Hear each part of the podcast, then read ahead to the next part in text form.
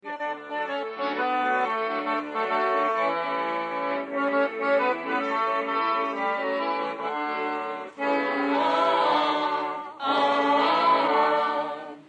sono venuto dal mio paese perché a trovare la bella Catarina. It did not take long to go off the rails, huh? You had to get up in 5 days. I mean, it's... You know, this music moves me to my core.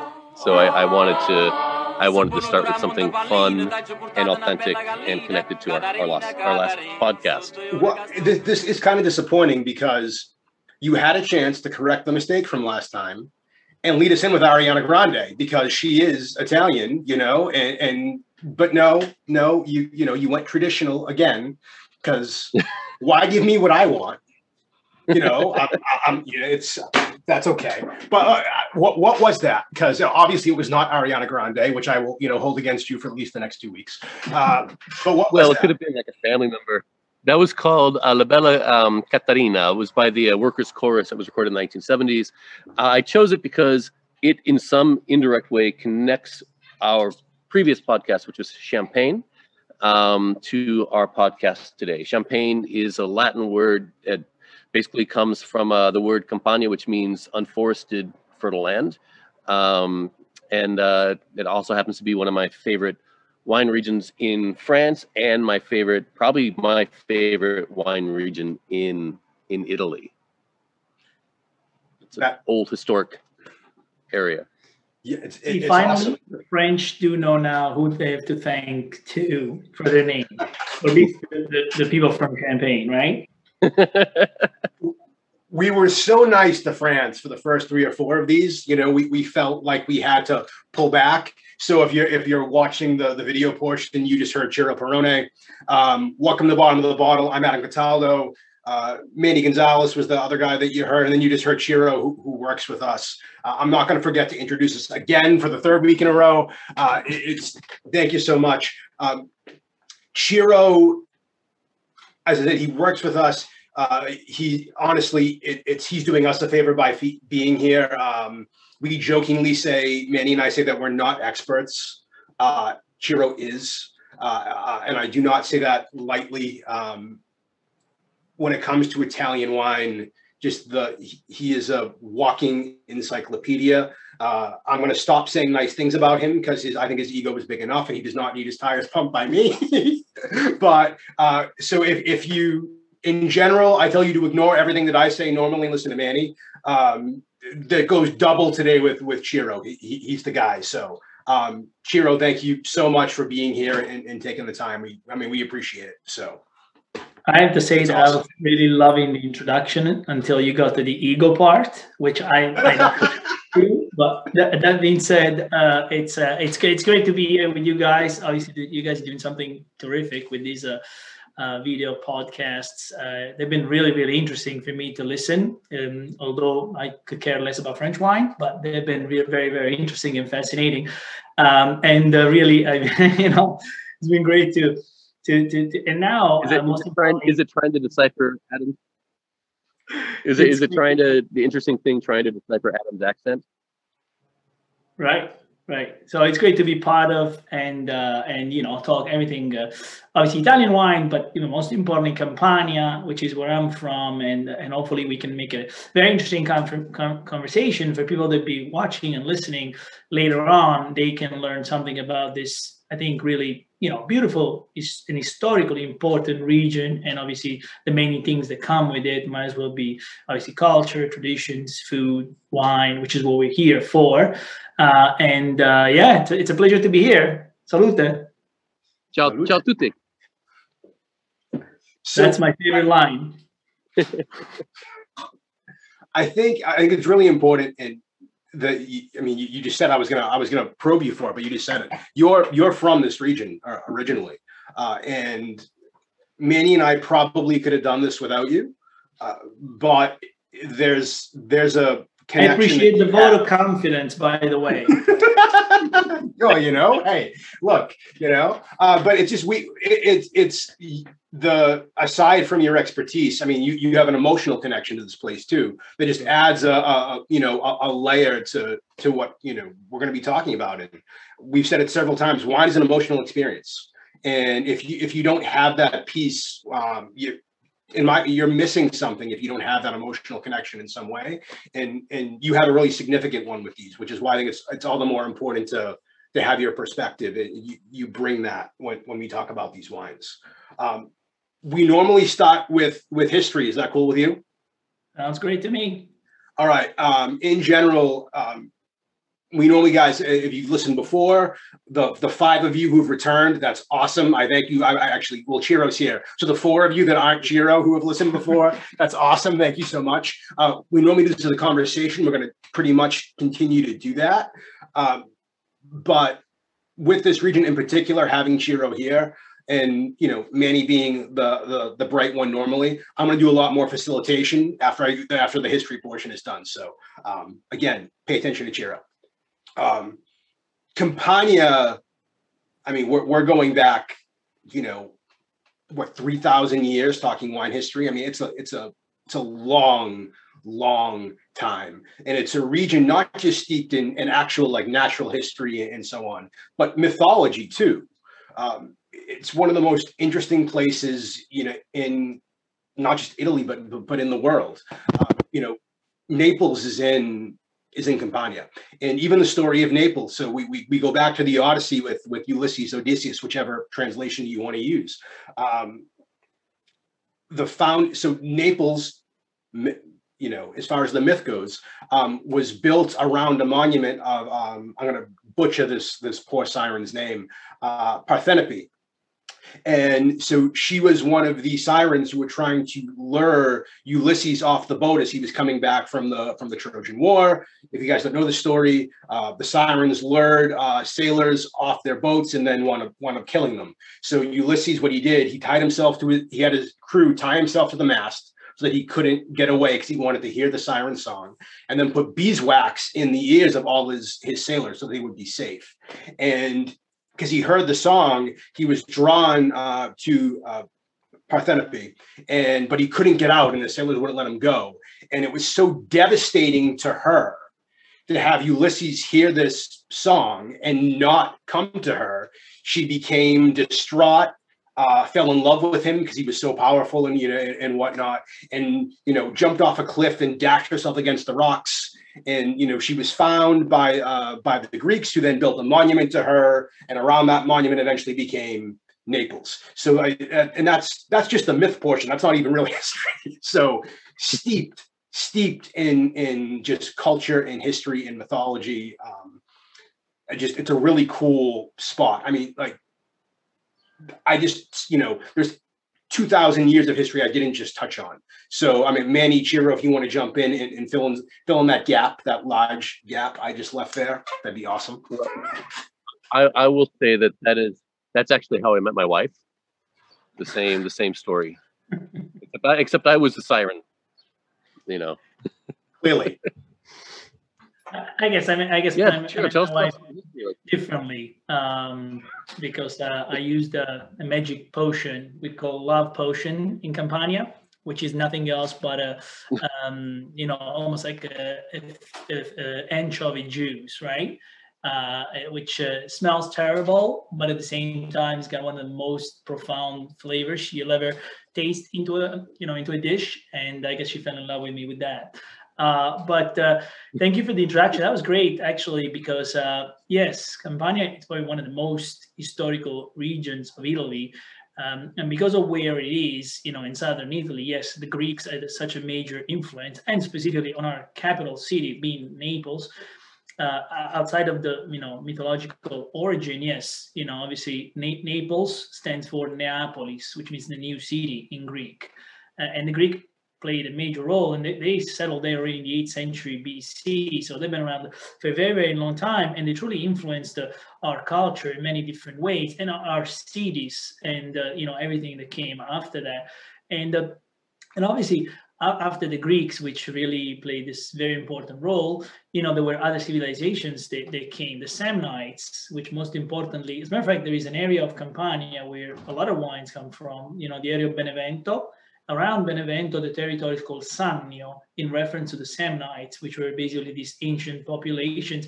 And the Samnites were like really strong fighters, you know, they didn't want to give up their land until, you know, obviously the Romans came, right? The Romans came and they really, you know, fought hard, as Rome went from being this tiny like spit on the map, really like a tiny village, and eventually grew to become a city. And from there, you know, republic and so forth, you know, the Romans start, you know, basically conquering more and more land, first south, and then eventually they moved north. And obviously the Romans took over, and now they, as you mentioned, there was kind of like this moment of translation between the, you know, the Greek, you know, culture and divinities, and the Roman culture and divinities, because obviously the Romans absorbed a lot that the Greeks had to offer, just as much as they absorbed a lot of what the Etruscans have to offer from the north. And eventually, they, you know, the Romans weren't really believers in any gods. You know, they didn't care. They just want to conquer the land. They wanted to expand the empire and so forth. But at some point through their history, they are absorbing these gods that the Greeks offered, right? As a matter of fact, in reference to wine, right? You know, the ancient Dionysus was the Greek god of wine, and the Romans just turned the name into Bacchus. Right? And so forth happened with many other gods, because again, that tells about the fact that the cultures interplayed. You know, the Romans were taking the best that the Greeks had to offer when it came to philosophy, when it came to mathematics, when it came to many other, you know, obviously agriculture. The Greeks really brought a lot of their incredible, you know, already know-how, if you will, that was going back several centuries. When it came especially to viticulture, which was incredibly relevant. I'm from Salerno, which obviously it's about 45 minutes south of Naples. And it's a beautiful city. Actually, the name of Salerno comes from sirena or siren, right? So just tying into what you were saying earlier. And it's a beautiful city. Obviously, people are familiar with the Amalfi Coast and you know, Capri and all the beautiful coastline located in the area. And actually, interestingly enough, in Salerno there is the oldest medical school of the, you know, basically in Europe. That goes back to medieval times. It was funded at a time between, you know, a Jewish and Arab and a local at the time, because there was a necessity for this medical school, which was kind of the predecessor of the current universities. So lots of history there, very, very fascinating. And obviously Campania, the name itself, you know, the Romans gave this name of Campania Felix, the fertile land, because Campania, even today, when you think about food, right? I'm sure we'll talk about food, so many of the agricultural products like the San Marzano tomatoes, but same is true for the, you know, many other, you know, products, and also byproduct like mozzarella di bufala and things like that come from these very fertile, very rich soils that obviously originated and, you know, were mentioned in different ways. So really beautiful piece of land, you know, although as its challenges like any other place in the world. So hopefully we won't talk about that. Are you talking about soccer? No, actually, soccer is a great point, because my hometown team, which is called Salernitana, just got promoted to Serie A, the top league for next season. So it's actually cheers to that. No, I was talking about the criminal organizations, which is a very different league. Yeah, I always thought Chiro was a hockey fan, so I didn't even know we liked soccer. So yeah, there you go. I just learned something new. But, I think soccer is the Italian version of hockey. Yeah, that's why my son is playing both soccer and street hockey. And by the way, it wasn't my idea; it was my wife's idea. But he's really enjoying street hockey. Actually, I don't mind it either. It's pretty fun, so it's good. So. Your wife is brilliant, as far as I'm concerned.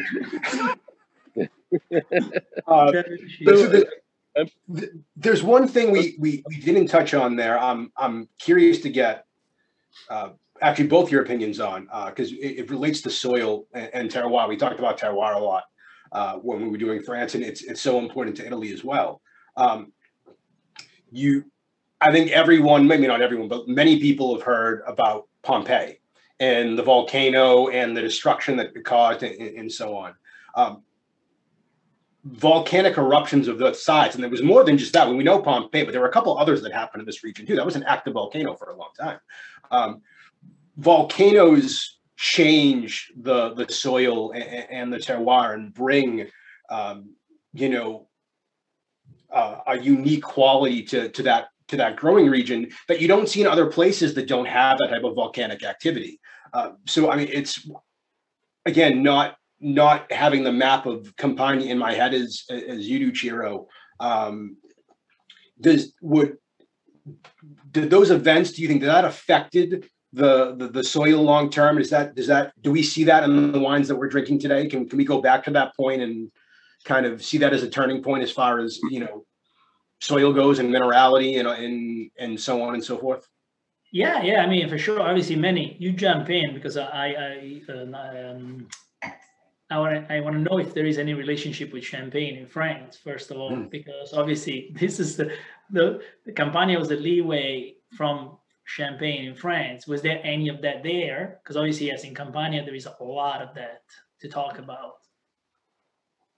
Yeah, I mean, well, Champagne, the soils are different because that whole area was underwater. It's not as mountainous as like when you get to the interior of Campania and like the foothills of the Apennines.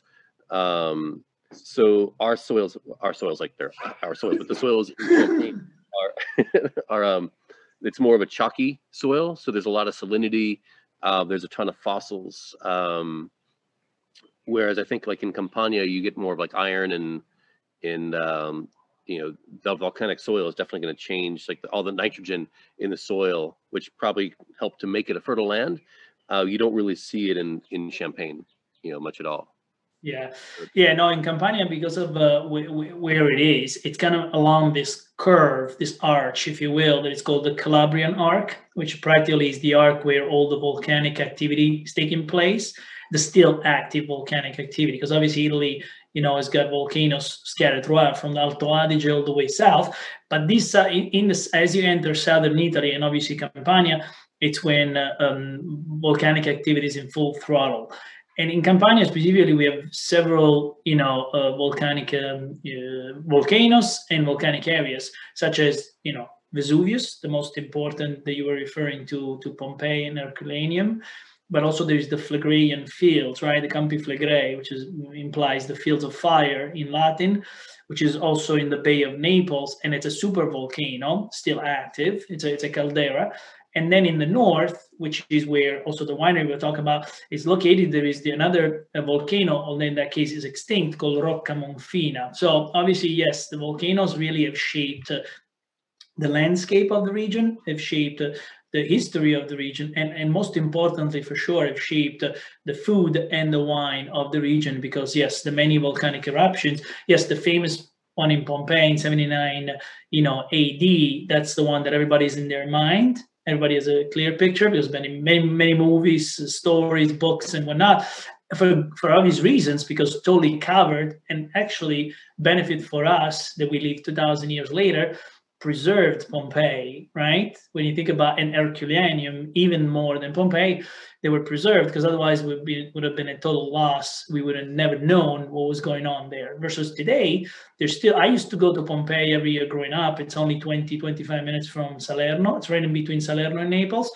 And we would go, and obviously as a kid, I was fascinated by the ruins, but I wasn't really like, oh my God, let me find out.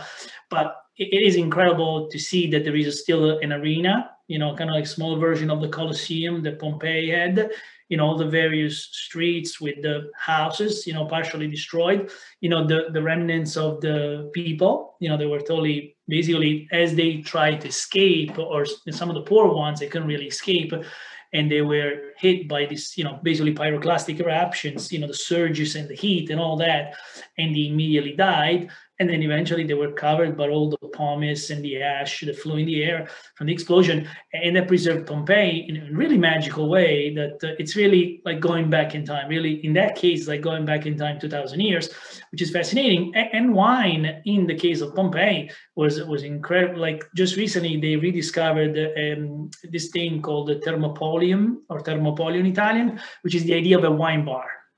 Practically Pompeii was a wealthy city.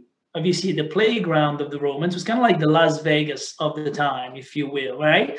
And this, I'm only saying this, but don't quote me, because many suggested I should say Pompeii was the Roman city at the time that had most brothels, right? So that kind of also tells you about.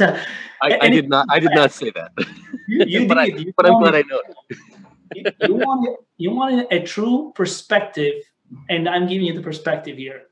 Otherwise, but anyway, Pompeii was super vital, super alive, and things were going on. And obviously, a lot of people, the poor people, they had very small apartments, if you will, where there was no kitchen, nothing, just enough to sleep and whatnot. And a lot of people would stop at these wine bars. They were basically this almost like amphora built into the counters, right? Everything was made out of clay, and eventually they would scoop up some food, some drink, whatever it was, and then eat it right there, or maybe eat it on the way home. So kind of, it actually tells you a lot about why us Italians, Southern Italy, but also in the North, people still have, it's big, the idea of the aperitivo, it's big, the idea of congregated in public places and, having some drinks, some light food, and then eventually go, obviously today things have changed. We do have, kitchens in our houses, right? but it is very fascinating, and that's really magical to go to Pompeii, because you can see that firsthand, and they keep digging, because obviously there's a lot of work to be done, but there's so much. But yeah, just to go back to the main point, yes, volcanoes have incredibly shaped Campania. Might as well be in Pompeii and nearby Vesuvius, but also might as well be inland Campania, where the mountains are, right? The Apennines. Obviously, there's no volcanoes per se there, but these eruptions that have taken place, the winds that come in from the Mediterranean Sea have blown all the materials to eventually create a topsoil in these areas. So things are very different, very scattered, but very unique and fascinating. Yep, that's awesome. I'm curious what some of the ancient pickup lines in these wine bars in Pompeii were. I don't know if you have any insight. Well, listen, I'm wearing a special apron for you today, just because of that. But well, I don't know what exactly were the pickup lines, but most likely they were in Latin. So unfortunately, I never studied Latin. I can really tell you that. Ciro denies wanting to know about the brothels, but then he asks you about the pickup lines in the wine bars back in Pompeii. So he's not helping himself right now. One of the places I loved the most as a kid going to in Pompeii, which was incredibly the brothel. Well, exactly, it was well preserved. It's called Casa delle Lupanare, and Lupanare was a term for obviously the ladies of the night at the time. But everything was done in an incredible way. Everything was organized, and you go into this house, right, all built in stone, and you have these micro rooms, which basically you could only fit the bed. That's all there was there. But yeah, Pompeii, anyway, the whole system there was very organized, and things worked out very well, I guess, especially if you were wealthy, I would say. So the one thing I think is really fascinating with, what was that? I was going to say, the pivot from volcanic soil to brothel was just, it was so seamless. I'm sorry, continue.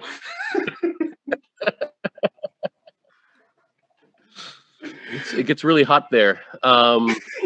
So one thing that I think is really fascinating with Campania, like in Italy in general, but I think specifically Campania, and you see it also in Piemonte, is this attention to indigenous grapes. We're not blending in Bordeaux varietals. You're not seeing, I've seen a couple producers from Piemonte, with Chardonnay.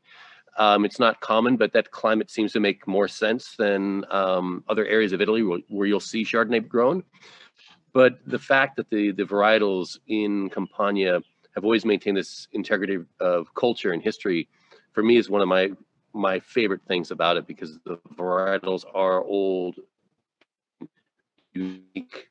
What is it about the Campanian culture that has, if there is a connection with the Campanian culture, to maintain the history and not bastardize it with varietals that might be popular for an American market? Yeah, no, that's a great point. It's very true. There was a time in Italy outside of the, Tuscany, where some of these grapes always been around and adapted, that things were shifting that or trying to make them shift that way in Campania too, because people are starting to realize, like Adam mentioned, Italy is full of, obviously native varietals, challenging to understand sometimes for people and whatnot. But in Campania, when there was people that were starting to play in some of these international varietals, but there was, producers from the bigger ones, the historical ones like Mastro Berardino and others, they totally refused to work with these varietals because, again, Campania, it's a region sometimes too much, but a region of tradition. We're very staunch traditionalists, and might as well be, it's not just the regional, sometimes it's town to town, village to village, door to door, which is to the point that sometimes you can't agree upon anything at all. But that being said, in the case of viticulture and specifically these native varietals really, protected them from really going extinct, because you got to figure some of them, they are just locally grown in very tiny territories. And if you start planting Chardonnay or maybe Sauvignon Blanc or whatever the case might be, these grapes were gone extinct. You got to figure in Campania, and it's true for most of Italy, these grapes had to face so many dramatic moments, which was not only phylloxera, which was not only the end of mezzadria or latifundia, the sharecropping system where people wanted to grow the max that they could because obviously they had to give back to the landowner, so they had to keep whatever they could for the family. And then other effects of, the European Union giving money to the producer to, uproot vines to focus.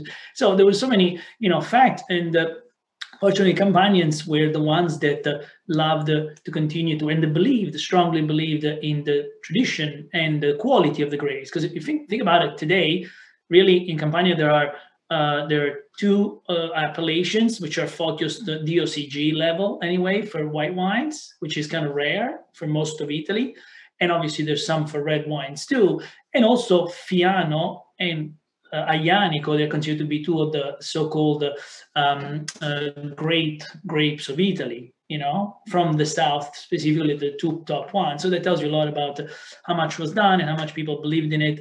And it's great to see that these grapes today are thriving, although still relatively small overall, but they are thriving and people continue and plant them more than they ever were before.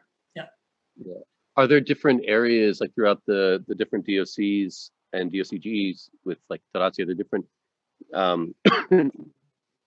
areas where you see more of a focus of specific varietals of at least like the core four that we think of when we think of Campania? Yeah, for sure. There is, other than Falanghina and Aglianico, which are Falanghina specifically, it's our, and when I say this, I don't mean Pinot Grigio in the sense of like a lackluster, flavorless type of wine, but I mean Falanghina in the sense that it's more of a region-wide varietal that you find it in the Benevento area, you find in Avellino, you find in Salerno, you find in Caserta, along the coast, inland, a little bit everywhere, right? And same is true for Aglianico, which has traveled a little bit everywhere. Then when it comes to, say, Greco, which is the grape of, obviously, Greco di Tufo, it's only, for the most part, anyway, planted in the area of Tufo, right? Think about it. Greco only represents 3% of overall Campania, so think it's micro, right? Same is true for Fiano, and same is true for some minor grapes like Biancolella on the island of Ischia or Piedirosso along the coast. So we actually, Campania, interestingly enough, outside of the popular, bigger grapes that people might be familiar with, there's an incredible amount of native varietals which are very minimally planted, but still planted, because again, that provides a sense of uniqueness, not only of the varietal you're using, but also to the specific area where you are. Like if you're on the Amalfi Coast in the province of Salerno, Falanghina, it's an element, but is no longer the primary element. It becomes like, Fenile, obviously Biancolella, and there's other grape varietals, red and white, like Peripalum, the famous Piedirosso. So that's kind of like the cool thing about Italy and Campania as well, where everybody does their own thing with their own local grapes because they adapt ideally in a certain place versus another. So that's Can we pivot really just backwards for a moment for people who might not be as familiar with wine in general, not even just Campania. So when we talked about France in previous week, we had AOCs. In Italy, their their own, they have their own system. And the DOC and DOCG, I'm going to ask Jer to pronounce them in a moment because, as you all know, I can't speak English. I can't pronounce Oz, more or less try to pronounce what those stand for. So, but that's kind of their system for regulation and and to a certain extent, you know, quality designation as well. And then, Jer, if you could, after you do that, just kind of give a brief, like, hey, what are the 4, 5, 6 main grapes of Campania? Because when we said Falanghina, but if someone's ever heard the word Falanghina before, they might not know that's a grape. They might have seen it on a bottle, thought it was a blend or something like that. So, right. If you could, please. Yeah. As far as the appellation system, yeah, was shaped after the French appellation system in a very similar idea. Or the French have AOC, AC, and whatnot. Italians in Italy, anyway, we have the DOCG, denominazione di origine controllata e garantita, and DOC, which would be the next step below that, denominazione di origine controllata, which are not necessarily qualitative, steps, although they started to be that, but eventually they're not necessarily the case, but they're more, one is more restrictive than the other, sometimes matters with the territory or the history of the wines produced and things like that. But it is a system that regulates the production of wine. So at the end of the day, if you do buy a Fiano di Avellino or a Taurasi or something like that from Campania, you know that is a DOCG wine produced in that territory, that is specific peculiarities to make the wine what it is versus just buying a generic Aglianico, right? And it's true for any region of Italy for that matter. When it comes to, yes, the main grape varietal, really there are 4, and it's quite unique about Campania. Although the red wine, the Taurasi of the world, for the longest time has been named, I think improperly, but the Barolo of the South. But that being said, it gained popularity through this, wording. Campania is very well known for white grapes because there are 3 that really are world class. One being Falanghina, probably the most ancient of them all, which is the one that is definitely more popular out there. You see in stores, you see in restaurants. Definitely people have caught on for some, some people anyway. And then there are the other 2 ones, which are the 2 the highest quality. One being Greco, which is Greco di Tufo wines, and the other one being Fiano. They makes the Fiano di Avellino. And on the right side of things, yeah, there you go. I got the Greco di Tufo. And on the other side of things, there is the red, which is Aglianico. Aglianico is obviously the key grape of southern Italy and the most important red grape of Campania. So these are the grapes which you would see on a label. Sometimes, again, because of the appellation system, just like in France, in Spain, and many European countries, you're not necessarily going to see the name of the grape. That's kind of a challenge, understanding sometimes Italian wines and what's in the bottle. Because, again, the idea is to connect to a place and the traditions of that place and what that place is all about. Might as well be volcanic soil, high elevation, Mediterranean climate, this and that. And that's why the name of the location is on the label for the most part, rather than the name of the grape varietal. Hopefully answers. Yeah. Oh, absolutely. And I love that you just said that, because I was going to probe you for it in a minute, but like France, and you kind of hinted at it, you said, I don't like that Taurasi is viewed as the Barolo of the South. Well, no, if it wanted to be that, it would call itself that. Like, it's Taurasi. That sense of place is just as strong in Italy as it is in France and other parts of the of Europe, where if not stronger in many situations, it's where it comes from is just as important as the grape in the bottle. Yeah, and I think more so. I've over the years, I remember my wife grew up in Spain, and she can't tell you the grapes in Rioja, but she can tell the difference between Rioja and any other region. And same. I went to a friend's house for dinner, and I brought her, it was for her, I think, like 35th birthday, I brought her a bottle of, and one of the friends is dating this guy named Eric from France, and he goes to my wife, and he goes, oh no, he says out loud, he goes, "Ah, Chateau Pop is the most famous grape of Burgundy," and then he went to her afterwards, he goes, I know I was bullshitting, but I'm French. I had to something, but I realized that man, he sells wine. He knows what he's talking about, But there's more of that connection to like the area, right? Like how many people from Tuscany can tell you the grapes in Chianti, you know, or what the blend is, or does the blend matter? You know, like they're just going to know. Right, exactly, but because that all goes back to, you know, obviously we've only been a nation for 160 years. So for that reason, prior to that, everybody was fighting everybody else and was invaded or colonized or culturized by someone else. And for that reason, those divisions that have lasted centuries and centuries, today they're still there. Obviously less, because Italy is a united country. But when you think about the culture, the dialect, the feature of the people, and the traditions are dramatically different from one place to another. And that can be true also within one region like Campania. Like, you know, I would never, from Salerno, I would never associate myself from somebody from Avellino or somebody from Caserta. The reason being because it could be for soccer reasons, right? We hate each other because of that. It could be also because they are from an inland mountainous area. They have a different lifestyle, different thing. They call us fishermen, right? In a derogatory way, because obviously Salerno is a fishing, traditionally fishing village. And so it's true for Naples and the other province. The only province that nobody cares about, I think, is Benevento, which is for some reason you never hear anything about Benevento, although it's a very, very, very pretty smaller town. And it's actually the one city in Italy where witchcraft is still a thing, right? So think about it. It's very fascinating, that town. But it's kind of like tucked in the northeast towards the mountain. So it's like you never hear about. The other ones where things go on and people obviously talk about for wine or for other reasons, right? I'm sure people are afraid to say anything about people from Benevento. You know, they're like, yeah, witchcraft. Look out. Nona, she's gonna come up for you. Well, you know, the famous liquore strega, right, comes from Benevento. Strega meaning witch, right? Yeah. But specifically about the wines, obviously, I think what makes this region very fascinating is obviously many has that wine within, is the fact that Campania, the wine production here, yeah, the Falerno del Massico, the viticulture obviously is a very ancient thing, you know, almost like 3,000 years ago.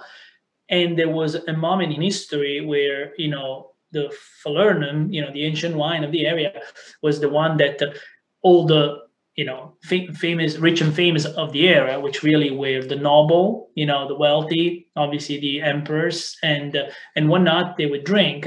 And that reached an incredible level of importance when you think about it. At that time, so like 2,000 years ago now, they already had a categorization system, if you will, where it wasn't one Falernum, right? But even Falernum was made in three different styles based on where the vineyards were located on the hills. Like the best was the, you know, Cauchinum of the three, and that was the mid-slope with southern exposure. Then there was the Faustianum, which was the second best from the high, you know, and then there was the regular generic stuff that was for, you know, for everybody, people, everyday people. It was in the bottom of the vineyard. So that tells a lot about how much already they took seriously the concept of winemaking, but also quality winemaking way back then.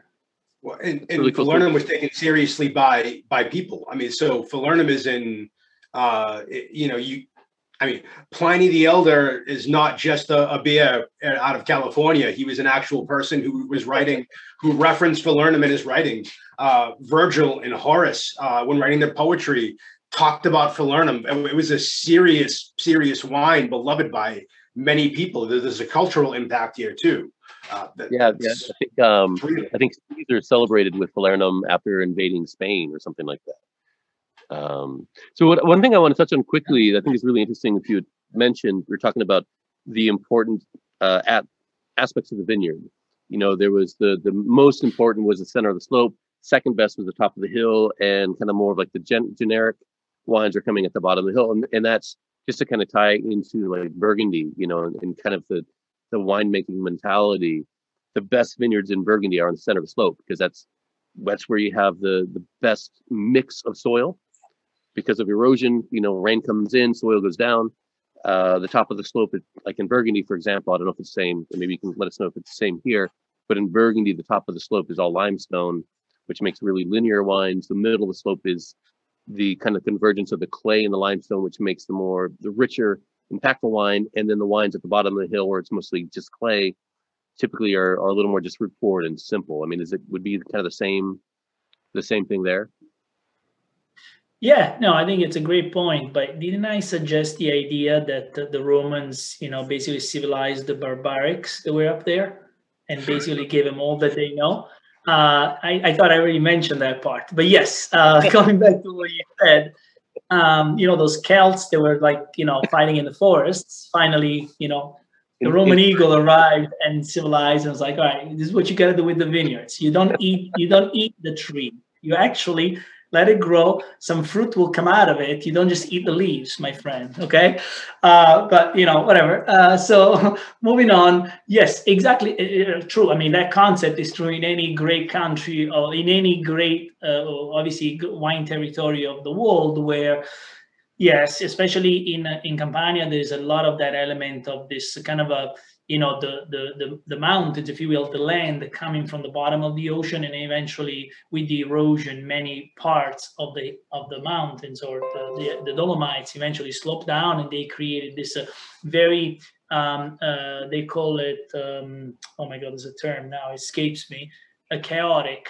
In the sense that there is a lot of mixture of different elements. And lastly, obviously, the volcanic element that came to play a big role too. So yeah, that's very common, from the marine origin to the mountain origin, and eventually all mixed in together.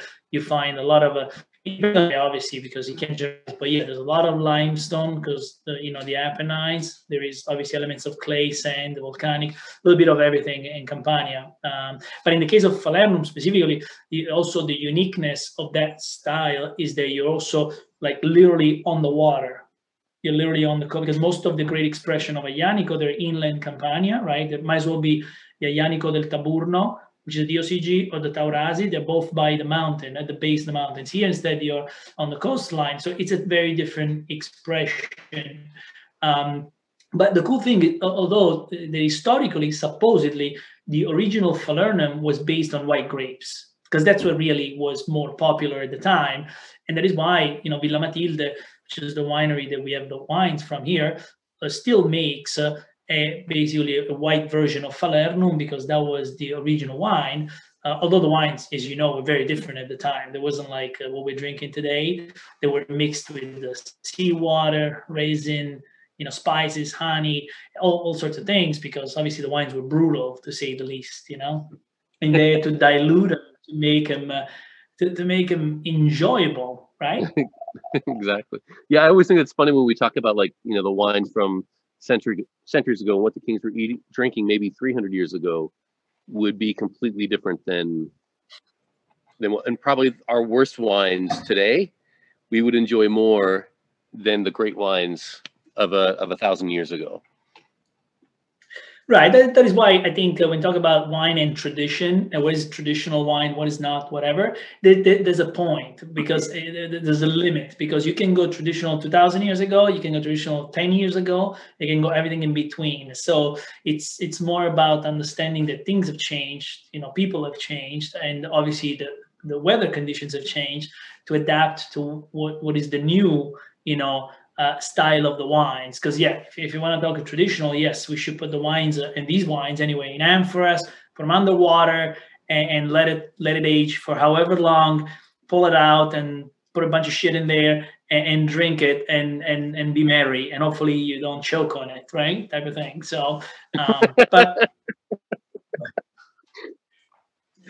it's so true. I mean, you can, and what's so great about wine in general, not just in Italy, but in general, is you can harken back to that tradition in so many ways by still putting your own stamp on it. You know, I'm sure 30 years from now, 40 years from now, 100 years from now, the wines are going to be different. They're going to put a spin on it, but it's still going to be, you'll still have that old time, whether it's the grape, whether it's the cask you're using, whether it's the blend, whatever, like it's traditional, but everyone's putting their own stamp on it. It's so much fun.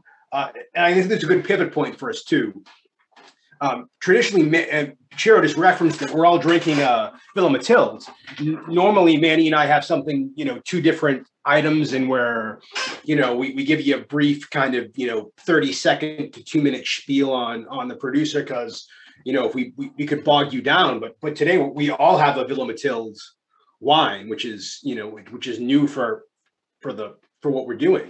I think it'll be cool to kind of delve a little deeper into who Villa Matilde is and why they do what they do and kind of their approach, because I think they in particular embody that traditional, you know, they harken back to that tradition, but they're also doing their own thing in the region and putting their own stamp on the wine. So we're all drinking Villa Matilde. I have Fiano, Chiarosity Greco. Manny, you showed the label, but I couldn't read it because words are hard for me. So the, you can tell us. Falerno, yeah, the Falerno del Massico, which I just want to briefly, like, so many years ago, Christ, I can't think how old I am now. This is the year my wife and I were talking, selling it at him this earlier. This is the first year that I actually felt my age. So I'm like, man, I'm almost 50. I feel it. I'm exhausted. But about 12, 13 years ago, I knew Chiro. I was working at an Italian restaurant in Boston called Via Mata, and he used to sell wine to me. And he didn't sell me this wine because we didn't have it in our portfolio. But I loved it. I don't think there was anything from Campania at that time in our portfolio. But I loved this winery, and I used to sell this wine back then. It was one of my favorite go-tos because people didn't know it. And what's really cool about, you were saying that there's a tradition, but there is modernity to it as well, that there is a sense of not new world winemaking, but it's much more modern, it's cleaner. And I think for me, the wines of Campania and this producer in particular can really bridge that gap between the new world drinker or someone that only likes French wine and these wines, and they connect really well. Yeah, as a matter of fact, we didn't really start selling Campania wines for until about 5 years ago, which means for the first 9 years of my job, I pretended I was from Tuscany. I never said I was from Campania because people were like, oh, from Campania, bring me some wine from Campania. I'm like, no, I'm from Tuscany. I'm from Florence. I almost convinced myself to the point where, you know, my parents was like, oh, you're not our son anymore. But, you know, it happens. No, but it, yeah, so this winery, it's within so many stories and within the history and all that, it truly is a pioneer of this specific, the wine that Manny has specifically, because obviously Fiano di Avellino, Greco di Tufo, Taurasi, there are many producers that made history there, although many producers make the wines, but specifically in the Falerno area, which is, we are in Caserta. So we figure Campania is almost like a triangular region, very long coastline on one side, and almost like a triangle on the opposite side where the mountains are. Here we are in northern Campania, in the province of Caserta. And that's where the ancient Ager Falernus, which is this area where the Falernum wines were produced. And the area was in existence for, again, over 2,000 years as far as wine production. And it wasn't until Phylloxera unfortunately, but at the end of its, almost like of its rope, struck southern Italy. Because you got to figure, in Campania, there was a super active wine production, because when Phylloxera started hitting all of France and all of northern Italy, you know, the southern Italy might as well be Campania, Puglia. There were an Etna, which was very popular at the time. They were pumping like grapes like there's no tomorrow, because they were, you know, basically refurnishing everyone else. Then eventually, you know, this thing comes down, hits the area, destroys practically 95% or more of the vineyards located in the Falerno area. And practically Falerno, for all intents and purposes, goes extinct. There's no more production. Nobody's doing anything anymore. Again, the territory was small to start with, until about 70, and this is the beginning of the 1900s, right? Until about 70 years later, in the 1970s, practically this gentleman, whose name is Francesco Paolo Avellone, he's a lawyer, and he also teaches Roman history at the University of Naples. And he's very passionate, obviously, about history and blah, blah, blah, whatever. And he decided to bring back, you know, this ancient tradition, this ancient winemaking of the area. But obviously that comes with a lot of work, immense amount of work, because now you don't necessarily, obviously you go by some ancient documents, you know, what was there, what was actually planted. And supposedly the white grape was Falanghina, although very unique Falanghina of the area. The red, supposedly Aglianico, and practically he does an immense amount of work with the University of Naples to go and scout anybody in the area that has vines that obviously didn't survive 2,000 years, but vines that they were not killed by phylloxera. And so they find that material in people's backyards where people had vines that for some reason survived. And from there, they do a lot of, genetic studies and whatnot research, and then they start replanting the area. So they are the pioneer. Today, figure that the area, I think there's like five, six producers, is very, very tiny, no matter what. That's why Villa Matilde eventually also moved as far as the winery, also into Irpinia and the Benevento area, which is where the most, say, famous Campanian wines come from. But their history is quite incredible. And supposedly before Julius Caesar crossed the Rubicon River, right, when he decided to attack Rome, and they said that the die is cast, right? The die is cast. He supposedly drank a glass of Falernum. So figure that, right? Quite amazing. But yeah, great, great family. And we have three different expression ourselves here. So you have Fiano, I got Greco, and Manny has got the red wine. You can tell he's a brute. He's not an elegant, refined person. I'm going out to the mountains later on tonight, so this is going to be great because it's, it's been like warm. It's been gorgeous, and every time my family and I decide we're going to get an Airbnb and just kind of get away for a long weekend, it's always rainy and cold, always. So everyone can thank me and my family for the bad weather this weekend. But I thought this wine would work well. Now I'm curious. I have my kind of thoughts on Aglianico or well, let's talk pronunciation, because in the United States it's not obviously Aglianico. We typically say Aglianico, but it's pronounced Aglianico, right? Like the G and the L makes like a soft Y sound. Sure. But I have my intake on the grape Aglianico and Piedirosso, the red foot, I think, is where it comes from. But yep. How would you, from your experience, not just internationally, like how it fits or the flavor profiles you find out of it, but even within the region itself, because I've never had Falerno from anybody else other than from Villa Matilde. Yeah, obviously what changes and what makes Aglianico different, what makes Aglianico great first and foremost is the fact that Aglianico is a great varietal that creates wine that can age very long time, right? And it typically likes inland areas, likes cooler areas, like, in Irpinia, it's you're the base of the mountains. The vineyards are located around between 500 and 700 meters. So continental climate, very different situation going on. But at the same time, in there, it's where Aglianico takes more of a sharp edge in the sense it's got very massive tannic structure, very high acid tones, and plenty of fruit, like dark berried fruit, obviously, varies depending on producer and style. Here in the area of Falernum, things are very different because of being very close to the Mediterranean Sea, practically on the coast. The vineyards are maybe, if they get up to 150 meters. So, and the conditions are much more Mediterranean, where, much milder conditions, longer growing season, and all those things that are, very different within one region. Basically, you have continental, and so they're two very different expressions. And also the blending fact, because in Taurasi, inland Campania, you can still blend, up to 15% of other stuff, but most of the times people go for pure, 100% Aglianico based wines, versus here is the typical blend having Piedirosso, which is kind of like plays the role of like Canaiolo in Tuscany, in the Chianti world, kind of softens up the wine where, Sangiovese or Aglianico in this case can be a bit edgy, a little bit brute in its tannic, intensity and also high acid. And Piedirosso gives that element of softness. It kind of smoothens things and it gives a little bit more rounder mouthfeel. And it's also because Piedirosso tends to be a grape varietal that is traditionally planted along the coast of Campania. So there's a dual element, but these are definitely wines that are definitely more about softness and roundness rather than the more structured and powerful than you find inland Campania. So I'm not. That's not that much of being a brute if it's soft and elegant. But it reminds me also like how in the United States, because we're so varietal dependent in the way the laws work, it says Cabernet. It's not necessarily 100% Cabernet.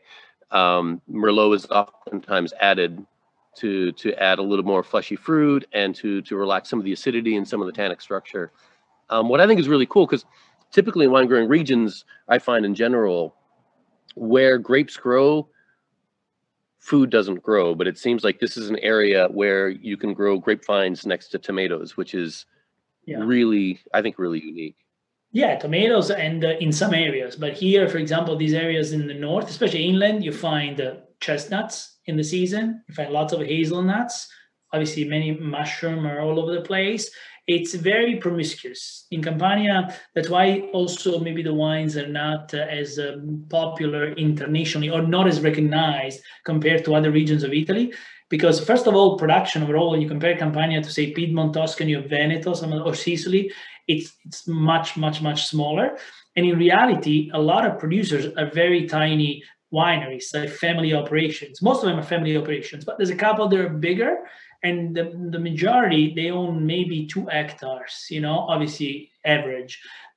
So for that reason, you're going to have a very tiny productions with a lot of these people. Not only they're arguing with their next door neighbor every other minute, together with that, they're very small to bring what benefited the wines of Campania internationally was the fact that so many people from Campania, like me, and prior, obviously many years prior to me, they migrated, right? They moved to other areas because the region was very wealthy pre-unification, according to documentation history, and then it became extremely depressed post, you know, unification, also because the world changed, right? There was a time where southern Italy, because of where it's located, and all the trades were happening by boat, right, along the Mediterranean. Then later, as they start building the highways, railways, obviously planes come into play and all that, Campania becomes, then southern Italy in general becomes depressed because you have nowhere else to go other than in the middle of the Mediterranean Sea, right? If you go south. Versus the north, which was real poor, became much more industrialized. And obviously that opened up, totally flipped things the way they were prior to that moment. So for that reason, that's why sometimes the wines are still not out there as much. And there's also the element where some of the territories, like I said, Fiano di Avellino, Greco di Tufo. I mean, Greco di Tufo is the second smallest appellation of Italy. So, I mean, obviously it's a heavily planted because there's a lot of vines per hectare, but in reality it's the second small as far as territory. So when you think about that fact, you're not going to have a lot of wine. You can't expect to find, although Greco, there was a moment maybe about 15 years ago, Greco di Tufo seemed to be popping up in places, but the production is what it is. And obviously Italy has so many grapes where not every grape can become, you know, something for everybody. So I was nervous there. For a minute, quick minute, I was nervous there for a minute. He was talking about the land being promiscuous. I thought we were pivoting back to brothels. I was going to make a brothel comment, yeah. Yeah, I lost track. I don't want to be more in depth in that conversation. No, but if you go in... That's true, that's what you're drinking. You see the picture of the vineyards. You can go and you can go online, and you're going to see. There's going to be like the tall chestnut trees. There can be like rows of vines. There can be all sorts of other vegetation. Obviously, because the soil, it is very, very fertile, very rich, thanks to this, obviously nutrients and minerals coming from the many volcanic eruptions and whatnot.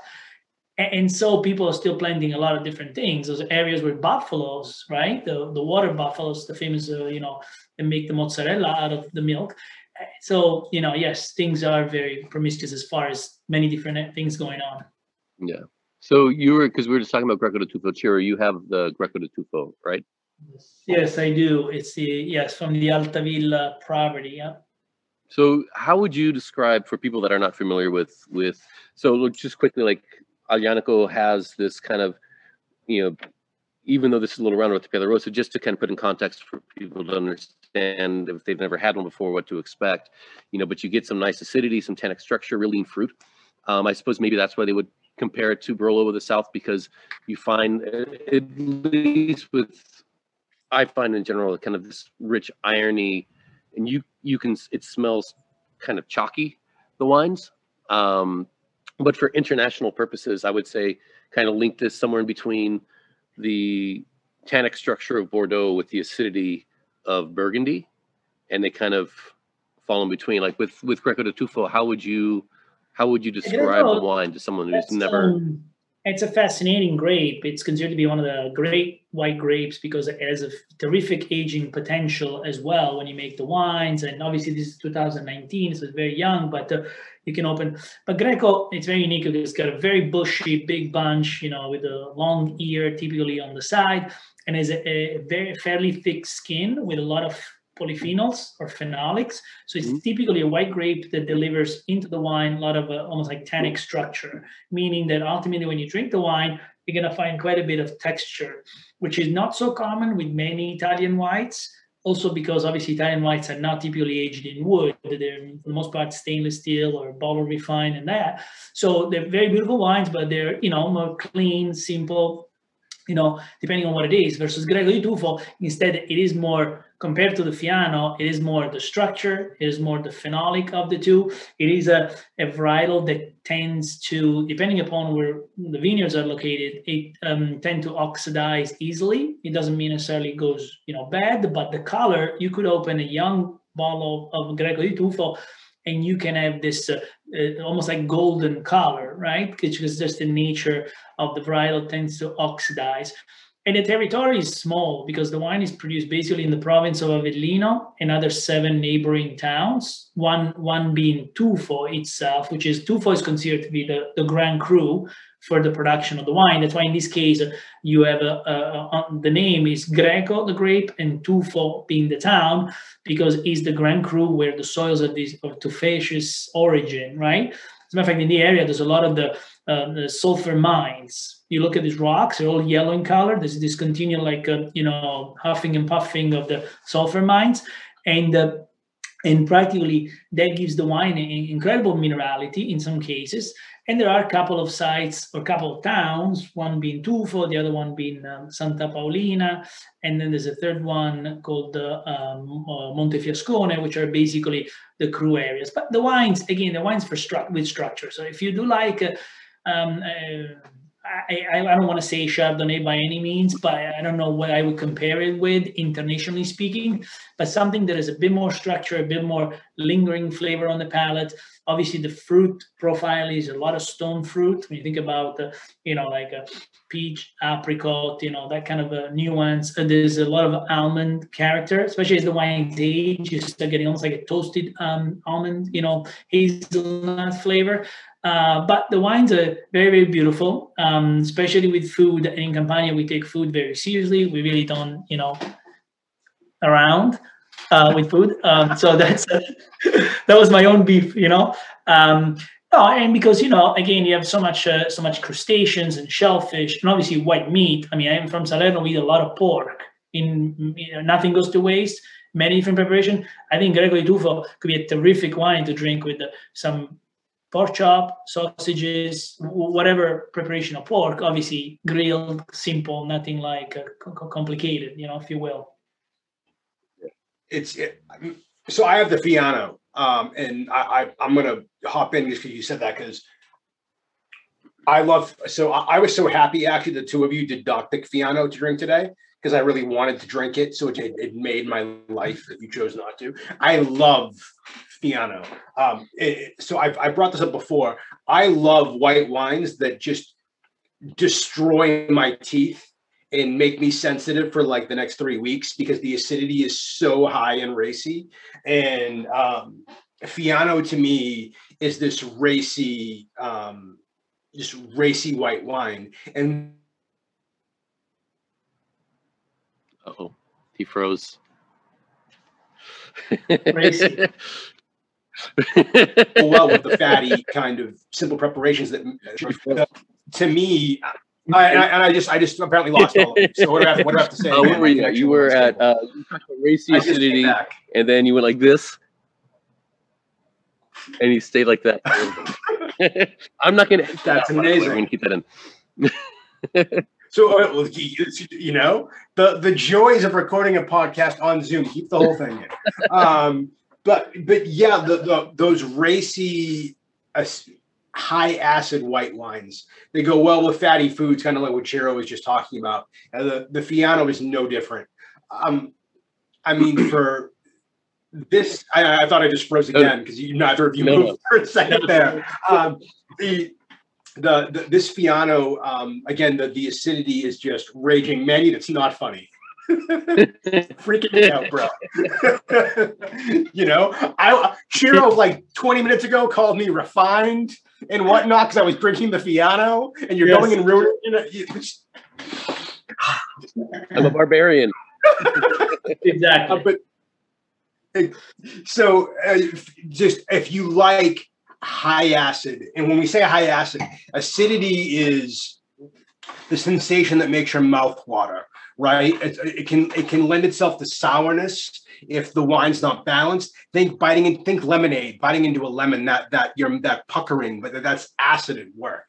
But when the wine is balanced, you get that lovely mouth-watering sensation without that total sourness that kind of makes your mouth pucker. And why I love white wines like that, why I love this Fiano, it has that racy acidity, that minerality and whatnot. But it has some body to it, which you don't always get with those high acid wines. You get there's a floral component to it, which is really pretty. I actually get the same kind of hazelnut note that Manny said he was getting on his Greco. I get a little bit of that in the Fiano, which is really cool. You don't get that all the time, and that's place and terroir and Champagne and Avellino in particular. It's really cool, and you know I don't like comparing, especially Italian wines, to to other varietals, because if they wanted to make Sauvignon Blanc, they would, right? They're making Fiano. If they wanted to make Chardonnay, they would, but they're not. But for me, if you like those if you like those refreshing wines that have a little more weight to them, depending on where they come from in the world, it's to me, it's a bad comparison. But at Macon Village, where you have that body, but you have that high acid structure, the fruit profile is different, but the weight and the structure is very similar. I think it'll be something that you would like to try and experiment with. And again, that's without you having never tried a Fiano before. If you like Macon, if you like wine in the style of Macon, you might like Fiano. Yeah, I think there's a. Yeah, no, I agree. I would say for you, for whomever picking up a bottle of wine or whatever it might be, Sauvignon Blanc, I don't know, put that down. Pick up a bottle of Fiano, although it might be hard to find in a store because maybe they have one, maybe they don't. It's not necessarily something that appears commonly everywhere, but please do try, because I think you'll be totally impressed. I mean, I love Fiano, obviously. I enjoy Greco a lot too, but Fiano is probably my favorite overall.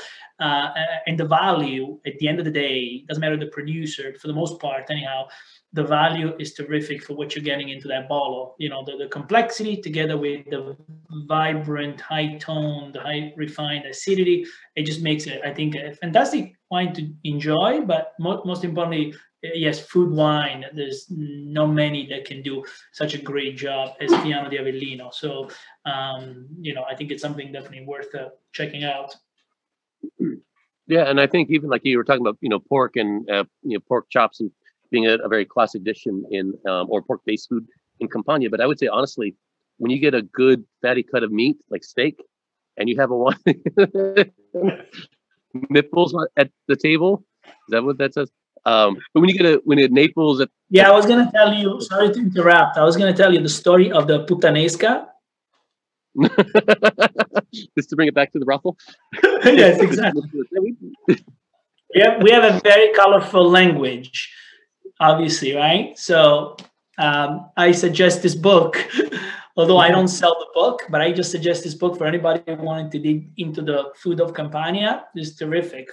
Actually, they break down province by province. So there are dishes which are from Avellino, dishes from Benevento, Caserta, Naples, whatever, and the specific cuisine, because even within one region you can have so much diversity. And obviously it's got pizza in the front, which, as a proud Campanian, I couldn't live without. So if you could tell us one dish from your home that would work with the Fiano d'Avellino, what would it be? Like some kind of like like memory dish from when you were a kid? Yeah. No, one of my ultimate memories of food. Obviously, my mom is a fantastic cook, and she cooks every day. She still does that every day. For my father, they can't even put the pot of water on the stove. Forget about cooking. Although he seems to believe that he can do it, but anyway. When I would go away to work for a season and come back, one of the dishes that I loved the most was risotto alla pescatora, right? The seafood risotto. And because in Campania, or along the Mediterranean coast anyway, in general, we have so many different types of shellfish. It ain't just about mussels and clams, but you have razor clams, you got all sorts of other things that are not common here, but they're very delicious. And I always asked my mother, that was my comeback type of dish, right? It's almost like I went to war, you come back, the last thing you want to try was risotto alla pescatora, which is this kind of a wonderful sea salty, flavors, right? And iodine quality and whatnot. And I think a wine like Fiano di Avellino, which has complexity, because also you're talking about risotto, which has richness. In that case, there's no butter, obviously, because it's seafood. We refute the butter. That's something of the northerners, those wild animals, right? So for us, it's all about olive oil and a nice risotto alla pescatora, very clean, but still flavorful and rich. I think Fiano di Avellino does a terrific job in my poor man's food experience here. Awesome. Awesome. So I don't know. I think this is a great place to I don't know. What do you think, Adam? To kind of wrap it up and tie together, because I think just in general with all these wines, they're great food wines, because of the acidity, the minerality, and I wouldn't typically do a Campanian red with seafood, but I might do it with the risotto you're talking about, just because of the creamy texture you get just from the rice as you stir it, but I might grill up some pork chops tonight and have this bottle. Yeah, I mean, obviously the reds, they need different cuisine, but like in inland Campania, they have a lot of preparations with the pork, but in tomato sauce, right? Yeah. Or we have a type of dish we do alla pizzaiola, which is basically meat cooked in tomato sauce with garlic and oregano. It's very simple, but very, very tasty if you like dry oregano, that aroma. And a wine like the one you have, with something like that, very simple but different taste profile with the acid from the sauce, I think it's also a great dish. And obviously there's a lot of the Sunday ragu, the typical Neapolitan Sunday ragu with all the guts and meats and sausages and things, everything thrown in the tomato sauce. It cooks for 4 hours. You're gonna have this very important, powerful flavor. But if I can leave you with one saying, which is typical of Campania, this might destroy the whole thing. That we have a saying that says, "Bacco, tabacco e venere rendono l'uomo in cenere," which basically rhymes, right?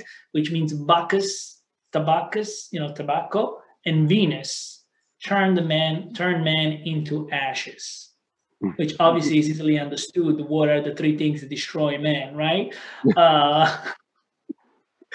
Well, obviously, wine, liquor in exaggeration, or wine, whatever, Bacchus, right? Tobacco, and then Venus, women, right? So those are the three things that might kill you. Bringing it right back to the brothels. Back to the brothel. Luckily, there are no women on this podcast. We lucked out. Well, that's our fan base is women from Canada and Germany, a couple. Well, it's true, but you know what? Chiro said it, so we'll get away with it. It'll be totally okay. So, exactly. Kind of charming. I could say that. Normally, Manny and I would try and be really witty right now and pivot to what we're talking about next time, but we haven't fully decided yet. I think we're going to stay in Italy. But where we'll actually go, it'll be someplace where we don't need Chiro to talk about cogently. But in that moment, I do, in a real heartfelt, and oh my God, I might even pronounce that word correctly there. I'm ruining the moment by pointing that out. But a heartfelt thank you to Chiro for coming on and talking with us. This is where you're from, so it means a lot to you. The wealth of knowledge, it's more than we could have given, truly. And sharing that part of you, because this is a big part of you. The wine from where you're from is a huge part of you, and it just it means a lot. Wine's an emotional experience. I say it over and over and over again, and sharing that kind of, like, I love Fiano for lots of reasons. It's different to me now, hearing their story. So full disclosure, my Nana is from Campania. So she's from Naples. So that, I have that, but Nana didn't drink when she was around, when I was around. So I didn't have that, but I do have that. So I have that connection. Like, she's not here anymore, but I have her through wine, which is really weird, but makes sense to me. So just sharing the story and your knowledge, and illuminating, it's so great, because I would have been completely winging it, to be perfectly honest. So thank you so much. I mean, it's I joke. I said, I made the ego comment in the beginning, and I made it jokingly, but it's. Oh, that's fine. I know you don't care, which is why I made it. But for anyone still listening, I mean, Chiro really is. It's a privilege to have you here and to work with you here and sharing your knowledge. It is. You are, You are one of the foremost Italian wine people, not just in the state, we're in Massachusetts, but around, period. And it's a privilege to have you here and talk with you and work with you and call you a friend and all that stuff. So thank you so much for being here. It was awesome. Yeah. You truly are La Bella Catarina. Yeah. Well, don't get me started, because otherwise I can go on with that. But no, honestly, I appreciate being here, and you guys thinking of me, and obviously talk about Campania specifically, which is my homeland and my region specifically, and sharing some of the passion and hopefully the wines, and like I said, anybody should taste the wines of Campania. I think they really fall in love with it, because there's so much diversity, from the simplest, the complex, the reds, whites, and they make sparkling rosé and everything in between, sweet wines, especially with Fiano and Greco as well. But outside of that, thank you for having me. If it made you feel more comfortable next time, you can borrow my apron. If you want to feel a bit more of Italianhood, other than that, thank you. Going back to workout, keep the chest up here. So I just want to point out too, for those of you that will listen on Spotify, which is going to be most people, Chiro's apron is Michelangelo's David, to scale, and well, probably not to scale, because I think it was a pretty big statue, but it is anatomically correct. Are you asking to see the rest? I think that's a good point. You can stand up. I think that's a good point. to see you next week. Thanks for joining us on Bottom of the Bottle. Cheers, everyone. Cheers. You can stand up now. Salute. Salute.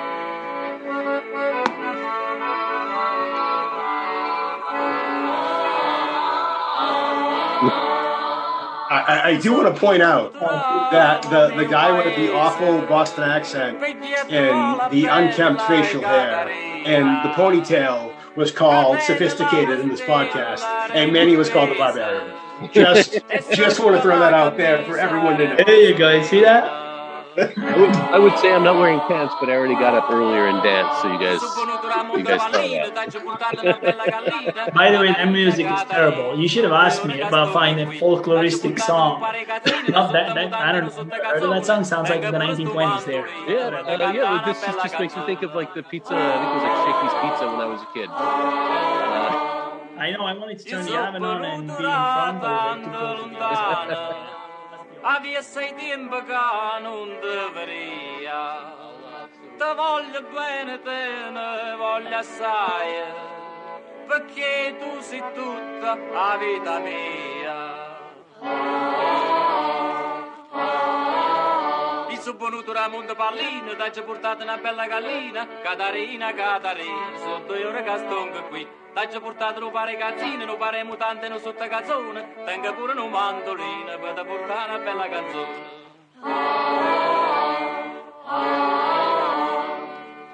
Ha giù saputo che la zita mia la tene tutta neura, la ciummonera. ha già cattato stu bello pennello, gliel'ha già pitta, l'ha già bella bella. Di subbono tramonto poluso, c'ho fatto chi è stato portuso, Catarina, Catariso, ora che sto qui. Posso passare per Monte Rotondo e mi ha fatto uno spacco in pronto, Catarina, Catariso, mo se non scende finisca impazzire.